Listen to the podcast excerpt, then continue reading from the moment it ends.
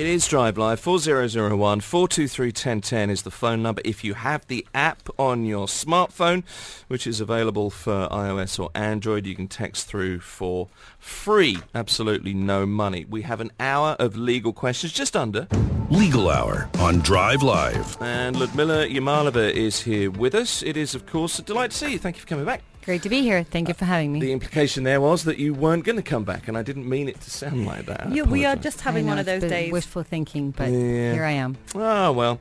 So, uh, questions through. We've got a number of questions in. I wanted to bring up one topic first of all because this is, uh, I guess, on lots of people's minds. You've recently sought clarification from the Dubai Health Authority on requirements and guidelines for health insurance policies. One question you sought clarity on was whether an employee could benefit from the health insurance of his her spouse instead of having a separate insurance provided by his or her employer. What was the response to that? Correct. So, as a as a preface to this particular question, the query it relates to the, uh, the to the recent Dubai health insurance law, which um, made it mandatory for all companies to provide health insurance to all of their employees.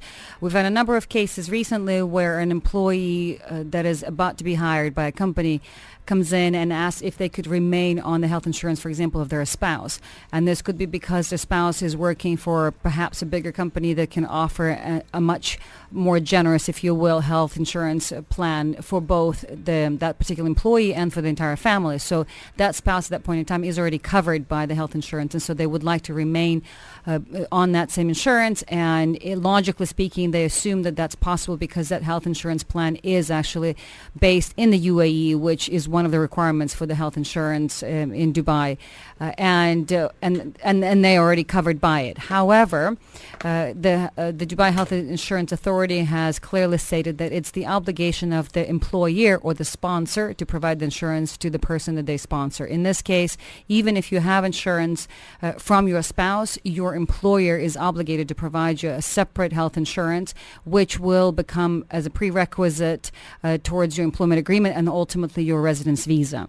Uh, so, in other words, let's say this in particular applies for spouses or husbands, for example, who um, have been covered by their wife's health insurance and now they're coming on to their own employment contract. And so, in that case, they need to have their own employment visa from the company. And because in that case, the company becomes a sponsor uh, of that employee, it is the obligation of the company to provide health insurance to the employee. Now, there is not an obligation for the company to, for example, match that health insurance to the one that the employer, uh, the employee might have had from his or her spouse, uh, but there's certainly an obligation that that insurance becomes the primary insurance.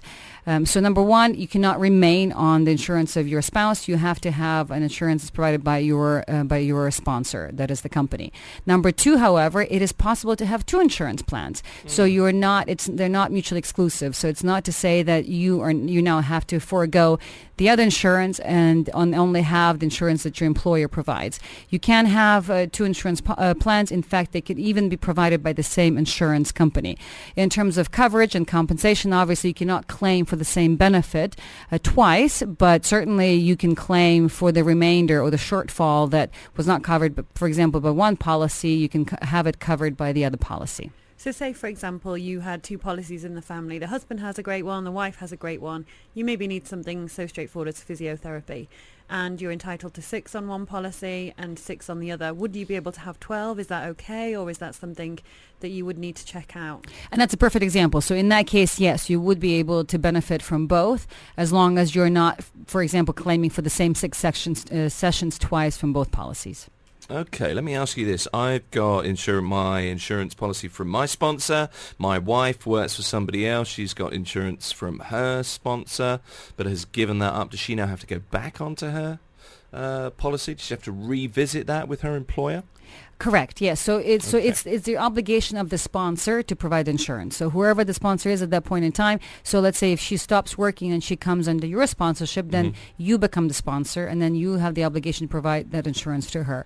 But if she goes back and, and works on her uh, on her own contract with somebody else, then it becomes the obligation of that sponsor at that point in time to provide a primary insurance, though she may continue to benefit from yours. Okay, so we've got questions. Uh, one particular question, quite a long question that we'll come to in a few minutes' time, in by email today, which came to drive live at dubai1038.ae. We have a new DIFC online will to look at. Lots of questions coming in here for Ludmila Yamalova. She's here for uh, just under an hour more until 6 o'clock on the legal hour. This is Drive Live. on Dubai Eye 103.8. Drive Live, the legal hour. Ludmila Yamalova is here this afternoon. Questions for 001 via the free app. Legal Hour on Drive Live. Now, let's get to a question that came in by email. Uh, this is from, I think it was Abat A. I think that's the right uh, name. Ludmila, this is for you. It's quite long. Uh, I'll run through this as briefly as I can. I'm the owner of a small business. I've been using a typing service for all my staff visa needs, starting up from medical up to immigration stickers on passports, etc. They guide us step by step. They do the whole thing for us in all government processes in relation to staff visas. We pay all the fees, plus service charges in cash to them. They do all the rest. We give them the passports, all required. Now, that's been fine for a while. A problem has popped up in relation to one staff's visa renewal. We're asked to pay a fine of over 9,000 dirhams by the Labour Office for not renewing the Labour card, the fee for which is 150 uh, dirhams. Now, the particular renewal was done about 18 months ago, causing the accumulation of the fine. We entirely depend on the professional service of this centre. It appears that maybe a member of staff who handled our account at the typing centre forgot to do the Labour card renewal. That obviously triggered a penalty. Now, two questions here. One, do I have to uh, turn to legal recourse to recover the penalty from the typing service that failed us? And also, until this moment, when we get the immigration sticker on the passport for new or old staff, we feel everything has been completed. My understanding is that government services are organised in such a way that you can't complete one process without completing the process that should precede it. So visa sticker, you need the medical certificate, etc. You get uh, the picture there. Is it a system failure uh, on the part of the Labour Office which allows you to proceed without paying for the Labour card? If so, why am I being penalised? Is ultimately question two. Uh, is that clear enough? Am I ever? Is that reasonable? Uh, let me let me, for the benefit of the listeners, paraphrase it in a little shorter format. so the first question: What's the recourse against the typing service for having failed to renew the labor card timely? Much depends on two things. One, the contract between the parties, between you and the typing center, and two, the activity of this so-called typing center. Because uh, by very definition, by the very term typing center, uh, it obviously it, it shows the activity of that center and that it's the typing center. So if you're being very, very technical and very, uh, um, very logical, it's typing center. The, the the authority and the responsibility of typing center is to do what? To type, right? So if we're being very sort of very technical in that sense, well. And therefore, if it's just a typing center, then you can see how the obligation of the typing center to actually renew uh, documents and, re- and submit documents timely may not actually be related to their core activity, which is the typing center. So if they're not engaged as a PRO specifically, you mean? for example. Okay. So let me just let me kind of take it back to the, so the first part I said is you know, the contract. What's in the contract? So in the contract is does that clearly state what the obligation of the typing center, so-called typing center, uh, what, what's included in the obligations? Is it uh, submitting the documents, picking up the documents, uh, doing them on what time frame, uh, what in what, and also what are the penalties or sanctions for breaching any of those obligations? And from experience, it's I would I would speculate that it's very hi- it's highly unlikely there is a contract that clearly sets out what the obligations of, the, of that so-called typing center would be uh, with regards to their clients, and that's just from experience. Uh, so therefore, if there's nothing in the contract that clearly sets out what those obligations would be, it would be very difficult to proceed with a, a legal course of action against the typing center for having violated or breached something if they have not if it's not clearly stated in the contract. So that's number one. Number two, it may be that even if you have a contract and it says clearly this is what they're supposed to do, if their activity, if on the license their activity is listed only as a typing center, you can see how that would be difficult. It would be difficult to enforce a contract like that against a company who is only licensed to provide so-called typing uh, typing services. Therefore, in that case, it really the liability sticks with the client who decided to hire the typing center to do something in addition other than just typing. So you can see how you can bring a case to the court, even if you have a clear ag- agreement that sets out exactly what the typing center would do, where they would challenge, and the court also would agree that it's not really within their scope of activities or services uh, to provide anything other than typing. So the the advice here and the bottom line is that you just you need to be very careful who you hire to provide services and and make clear make very clear in writing what you expect the services to be number one and number two also what the penalty for violating or breaching any of those services would be. So in this case in the event you fail to submit certain documents by whatever date and there are penalties that are accrued to the client who will be responsible for that? So it's very also it's very important to address that very issue in the contract itself. So that's the first part of I guess that's the lesson. So one lesson. The other lesson, just make sure that whoever it is that you hire to perform services for your actual license to do so. We often see here companies hiring third uh, third party service providers who actually do not at least on as per their license do not technically speaking have the authority or have the license to provide the services for which they're being engaged and therefore in the event of a breach it would be very difficult to pursue them in court is it worth going to the Labour Department and saying, look, this slipped through the cracks, as it were, uh, what can we do about this? And, that kind of brings us to the second question. Uh, it's always worth it to approach the authorities or whoever to try to challenge and see if there will be any kind of a concession that will be or or a discount that that um, you could be negotiated. It's always worth doing it, but you need to manage your expectations. Anything to do with government is a lot more strict and for uh, for obvious reasons. And so the and as the saying goes, ignorance of the law is no excuse. And it's so it should not be the um, the excuse that you did not know that the certain documents were not renewed timely. Uh, so is it worth attempting? Absolutely. Um, is it is it reasonable to expect that you can actually agree on anything other than the full p- uh, penalty? Um, not as likely. Uh, but uh, with regards to the other part of that question, and that is, you know, should if, if this is the responsibility of the the authority itself because they renewed something without having actually had all the documents in place and therefore should they keep should they penalize the company uh, in this case from what from the, the, the formulation of the question, it seems that the la- labor card actually is renewed after the the visa is renewed. So in that case, the sequence of events seems to have actually followed the natural process, which is you first renew the visa, the visa, and afterwards you apply for the renewal of the labor card. So here it sounds like the authorities have done actually everything that they were supposed to do. It's just that the, then the service provider, be the typing center or the, the company itself, should have then renewed the um, uh, the labor card and should have actually caught on to the fact that the labor card was not renewed timely.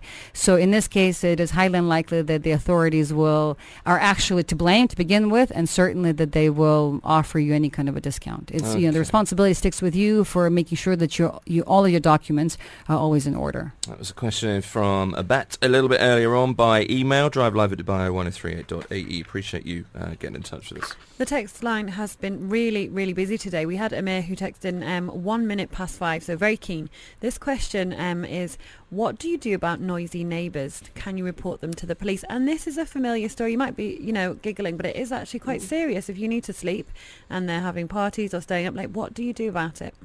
Yes, so two two authorities, if you will, that you could report it to. One being the municipality. So, if in particular, if if the noise comes from an establishment uh, that's in the neighbor in the neighborhood, so for example, a restaurant or a club, and there is uh, there is regular no- noise to the point it's become a nuisance, you can report that to uh, to the municipality. And in the case of a neighbor, for example, then you can report that to the police but you need to be mindful that the police obviously has much more important things to, to, to take care of. So sometimes they may not jump on your on your complaint as quickly as as you would wish for. But certainly that would be the right um, resource to, to tap into first. Okay, let's talk about Park's question. Came in just after that one. Notice period of ninety days. Is that legal? Is that standard? Is that normal in a non-free zone or a free zone? Uh, Pat's asking. Okay, with regards to the notice, and this relates to employment relationships, there is a statutory uh, mand- or a mandatory uh, minimum notice of one month. So whether your contract provides for notice or not, there will always be at least a one month notice unless you've been terminated for cause or under Article 120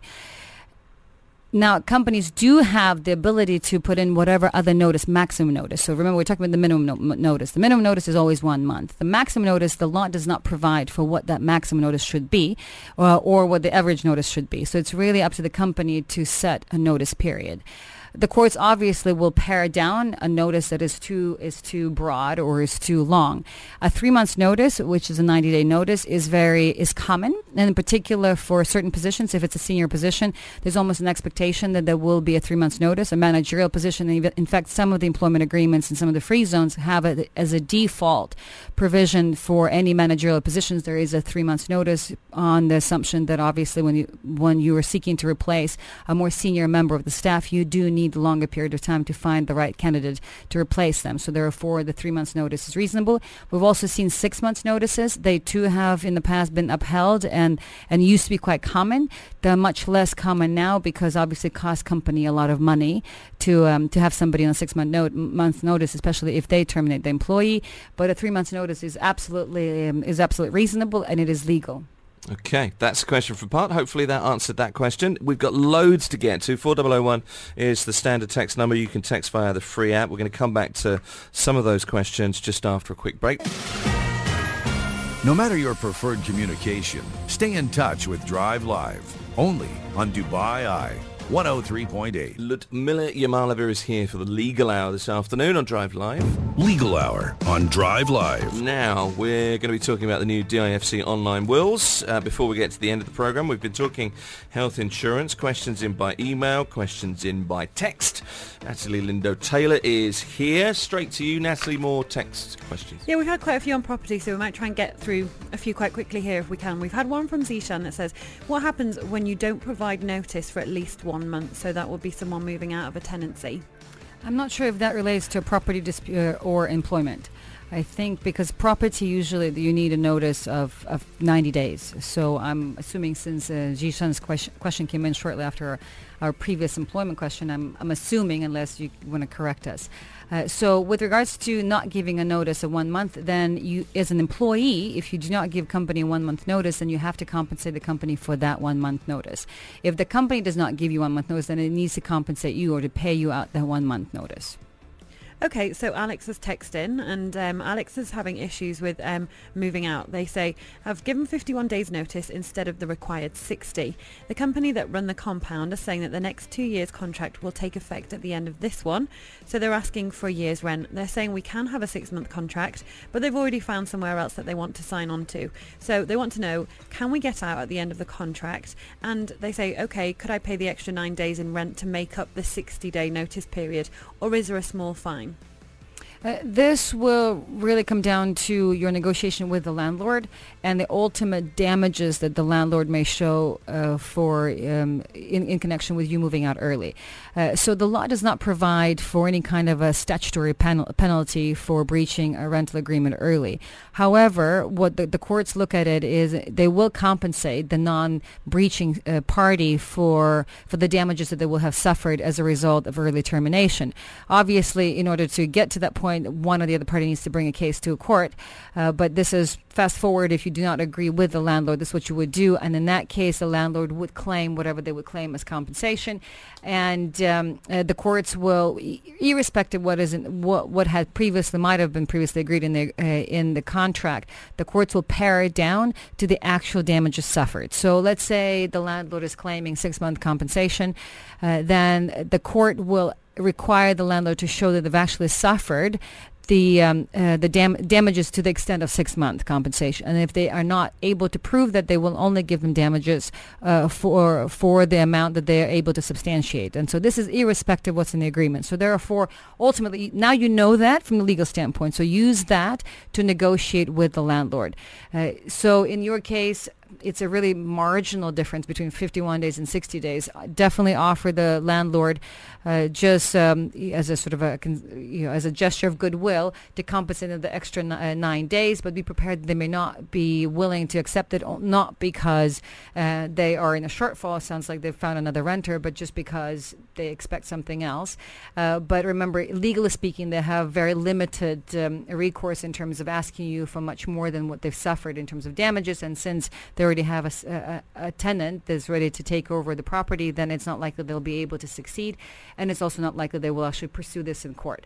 So my recommendation is just try to agree amicably, and um, and but be prepared. Usually in these kinds of cases, when there is no amicable uh, settlement, then landlords usually keep the deposit back, and uh, that's sort of their leverage uh, to cover themselves for for early termination. If it's a substantial deposit, then it, it could be you who can bring the case to uh, to the rent dispute committee and seek reimbursement of the deposit. Otherwise, just remember that the landlord has that deposit, uh, which they can use to cover any kind of shortfall that they may feel that they have suffered as a result of your early termination. Okay, let's go to another text in here. No name on this one. What about long leave? Company sending a colleague of mine for a really long leave, about six months. That's a pretty decent bit of time off. But is there a law saying he might not be paid, even though he's employed by this company? He's been sent away for a while. Well, the law is is structured as as follows. So you only get paid for you only should expect compensation for the services you provide. So I mean that's what the salary is you know, the the point the point of the salary and that is you need to provide services in order to be compensated. However, uh, if you are being forced to leave uh, and it's not really by your choice, And you as an employee can actually ask to be compensated for those six months because it's not really done by choice. Uh, so if you leave uh, voluntarily, if you accept that long leave voluntarily, uh, then that's that's your right. Uh, but if you but if this is something a, forced leave, so to speak, then you can under the law request compensation for those six months. As it's not your uh, it's not your choice. That is one component of that particular relationship. The other one, let's say, even if it is, uh, if you agree to be sent away on long leave because you're you understand the company is maybe going through a hard time and you're willing to give them some time, some grace period until they bring they bring you back. Do remember that those six months will count towards your service benefits at the end uh, of your relationship with the company whenever that happens in the future. So it does not pause your term with the company. Also, if you're sponsored by this company and you're out of the country for six months, that uh, does it not cancel your visa? Uh, that's a great point, and actually that relates to one of the other listeners' questions. Uh, y- yes, so if you have a UAE residency visa, you need to come back, come back into the country every 180 days Mm. or every six months. Uh, so if you do not, it will cause complications when you enter uh, enter the UAE, and uh, there will, could be some penalties that you need to pay. So make sure that you, you do come back at least one time before before this the six months break. Okay, and Rashida's texted in and said, we were talking about health insurance a little earlier on, and Rashida said, is the sponsor or employer legally obliged to provide health insurance not just for the employee, but their family, i.e. their spouse and children? Great question. In Abu Dhabi, that is the case. In Abu, Abu Dhabi has had a health insurance law for much longer than Dubai, and that was a mandatory health insurance law. And under that law, all companies actually are obligated to provide health insurance not just to the employee, but also to the employee's dependents. In Dubai, that is not the case. Uh, the company is not obligated to provide insurance to all the all the, the dependents of the employee, uh, but obviously they can do so by um, if, if they should should they want to do so. And in many cases, uh, a lot of companies offer that as a benefit to their employees, but it is not in the law. It's coming up to quarter to six. If you have a question for Ludmila Yamalova, you can text it through on 4001 or via the free app. You can call if you like. Esther is smiling by the phones. 423-1010 is the number. Here's a question for you from Alan. Uh, Ludmila, if a court finds uh, a case against a wealthy businessman, um, can this businessman hide their wealth so that they effectively could say, look, I got no cash, I can't pay?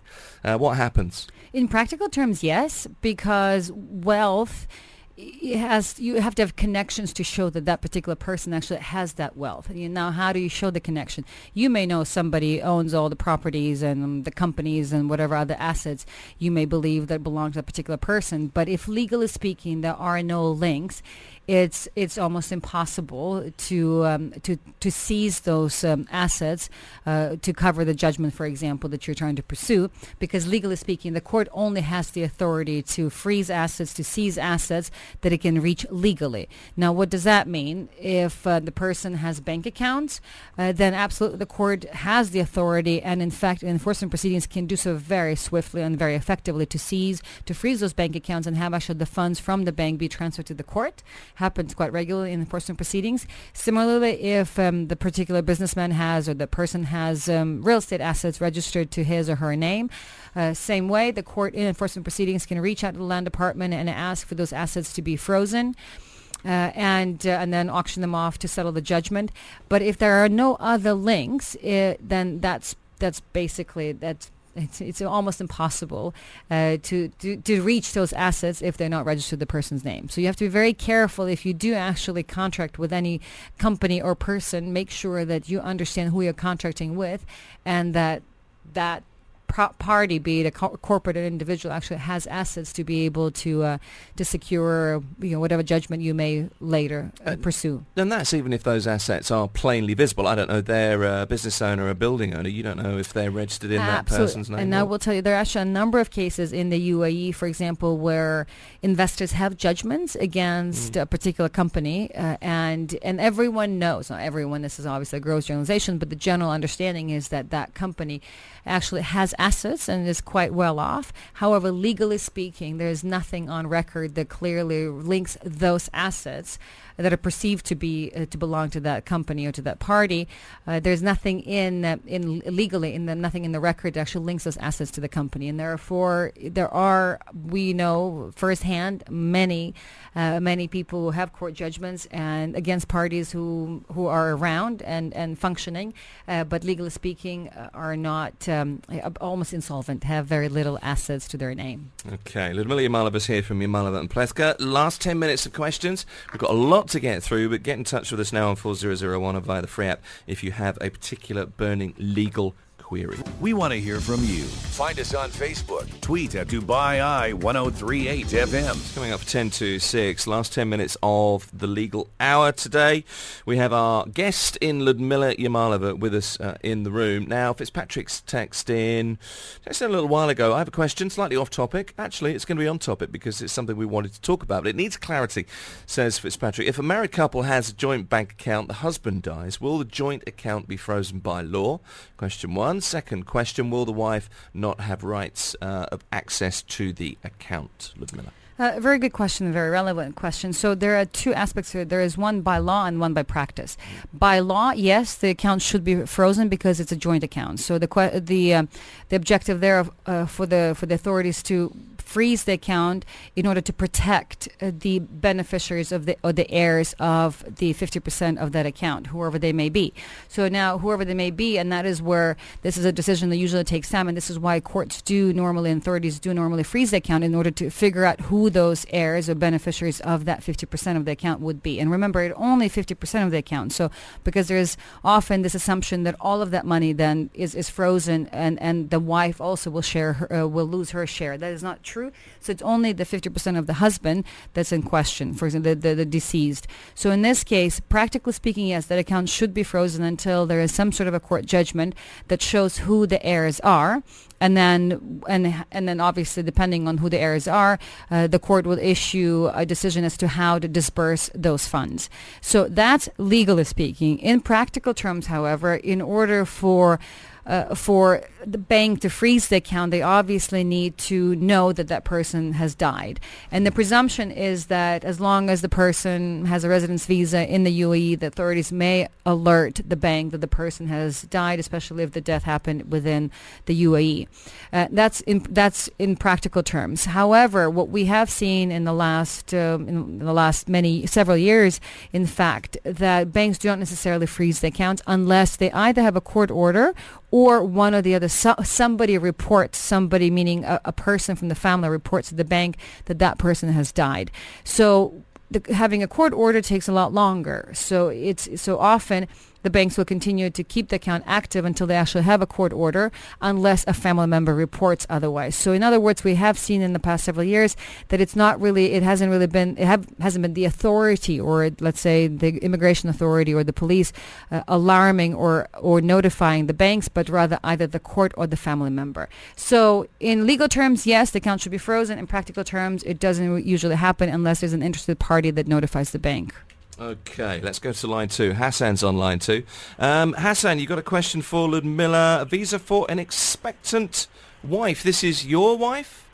Yes, uh, she's my wife, yes. Oh, well, look, I hope uh, everything's going well. Put your question to uh, Yeah. Ludmila. Yeah, uh, my question is uh, basically uh, she's pregnant now, and she uh, basically we didn't have insurance in the UAE, so obviously she has to go back to Canada uh, so that she can deliver the baby there. Uh, but obviously she went in February, and we are planning. Uh, obviously, we are planning to uh, come back in the UAE in November, December time, and it's going to be more than six months. Uh, and she's under my sponsored visa.